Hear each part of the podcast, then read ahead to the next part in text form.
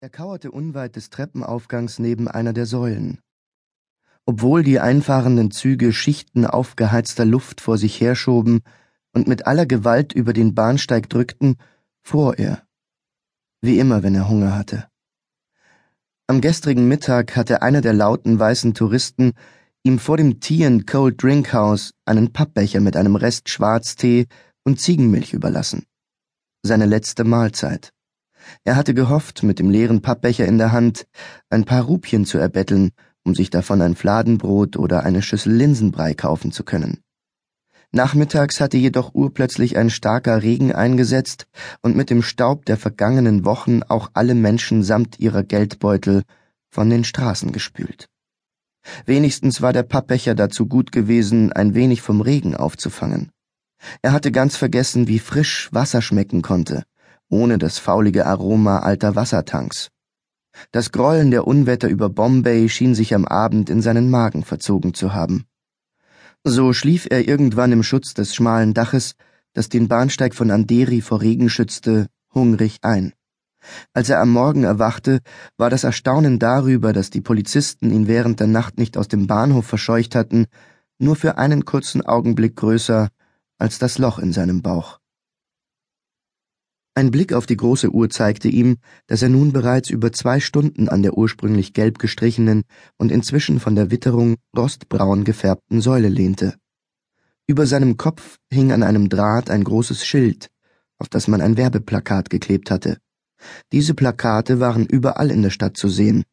Da er selbst versuchte, sich das Lesen beizubringen, war er stolz, die beiden Worte entziffern zu können, die in dicken braunen Buchstaben darauf gedruckt waren. Salam Bombay. Einer der großen Jungs hatte ihm erzählt, dass es eine Werbung für einen Film war, in dem es um Straßenkinder wie sie ging. Er fühlte sich von dem Plakat auf merkwürdige Art und Weise beschützt. Vielleicht hatten die Polizisten auf ihrer Patrouille ganz fasziniert darauf geschaut und deswegen ihn, der darunter lag, einfach übersehen.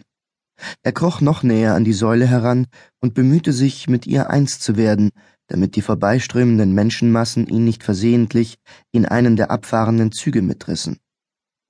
Mühsam kramte er in seinem Kopf nach den besten Ideen, um schnell an eine große Portion Essen zu gelangen. Doch irgendwie fiel ihm das Denken heute schwer. Zu dieser frühen Morgenzeit fuhren die Züge im Minutentakt. Eine Gruppe von Essensbooten Dabawalas genannt, war damit beschäftigt, ihre großen rechteckigen Holzkästen in den Ladewaggon eines Zuges zu hieven. Mit ihren weiten weißen Hosen, den hüftlangen weißen Hemden und den schiffchenförmigen Mützen wirkten sie zwischen all den bunt gekleideten Menschen wie Reis, den man in ein Gemüsegericht eingerührt hatte. Plötzlich kam Hektik auf. Einer der Dabawallas hatte einen Moment lang nicht aufgepasst und war mit seinem rechten Bein zwischen Bahnsteigkante und Zug gerutscht. Der Kasten, den er eben noch akrobatisch auf dem Kopf balanciert hatte, war heruntergefallen, und die darin gestapelten Essensboxen lagen nun verstreut auf dem Bahnsteig. Während einige Männer seiner Gruppe damit beschäftigt waren, die Dabbas zurück in den Kasten zu sortieren, versuchten zwei andere, ihren unglückseligen Kollegen aus dem Gleisbett zu ziehen und damit auch sein Bein vor der zermalmenden Gewalt des bald anfahrenden Eisenbahnrades zu retten. Keine Minute verging, und der Kasten sowie der verunglückte Dabawalla waren sicher im Zug verstaut, der anschließend schnaubend anfuhr und wie ein gesättigtes Tier davonschwankte. Für einen kurzen Augenblick war der Bahnsteig menschenleer, und fast wirkte es so, als hätte die Andheri Railway Station einmal kräftig ausgeatmet, bevor von dem Treppenaufgang her bereits der nächste Stoß Menschen auf die Bahnsteige strömte. In diesem Augenblick sah er sie. Sie stand genau dort, wo eben noch die Dabawallas mit dem Missgeschick ihres Kollegen gekämpft hatten und schien dem entschwindenden Zug einsam nachzublicken. Er zögerte nur eine Sekunde, dann war er bereits bei ihr, riss sie an dem Riemen hoch und schleppte sie zurück zu seinem Platz an der Säule. Er drückte die Beute eng an seinen ausgemergelten Körper. Sie sah aus wie eine eiserne Milchkanne mit ledernem Henkel. Oben auf dem Deckel waren in leuchtenden Farben Zahlen und Buchstaben aufgemalt, deren Bedeutung er nicht kannte. Er hatte aber schon oft beobachtet, wie die Menschen unten in Nariman Point zur Mittagspause aus den Hochhäusern drängten, als seien sie alle Teil einer gigantischen Feuerschutzübung in der Hand ihre großen Lunchpakete. Er wusste daher, dass die Dabbe aus fünf Metallschüsseln bestand, die übereinander gestapelt waren. Und er wusste auch, dass in jeder der fünf Schüsseln die köstlichsten Speisen auf ihn warteten. In seine Nase drang der Geruch von Koriander und Zwiebeln, und er stellte sich dazu Mango in Joghurt, Reis und Früchte vor. Speichel sammelte sich in seinem eben noch so trockenen Mund, und die Wärme der Dabba, die er nun noch fester an seine Brust drückte, breitete sich in seinem ganzen Körper aus. Auf das Wunder, dass er die Nacht neben der Säule unter dem Filmplakat hatte verbringen können, ohne aus dem Bahnhof geworfen zu werden, war ein zweites, noch viel größeres gefolgt. Dies hier war wirklich ein guter Platz, ein Platz, wie er ihn schon so lange gesucht hatte. Plötzlich klopfte etwas auf seine Schulter.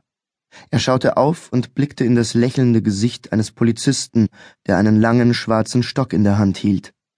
Die Mitte seines Gesichts zierte ein großer Schnauzbart. Neben ihm stand ein weiterer Ordnungshüter, der ihm nicht nur wegen der Uniform zum Verwechseln ähnlich sah, allerdings trug dieser Mann keinen Bart.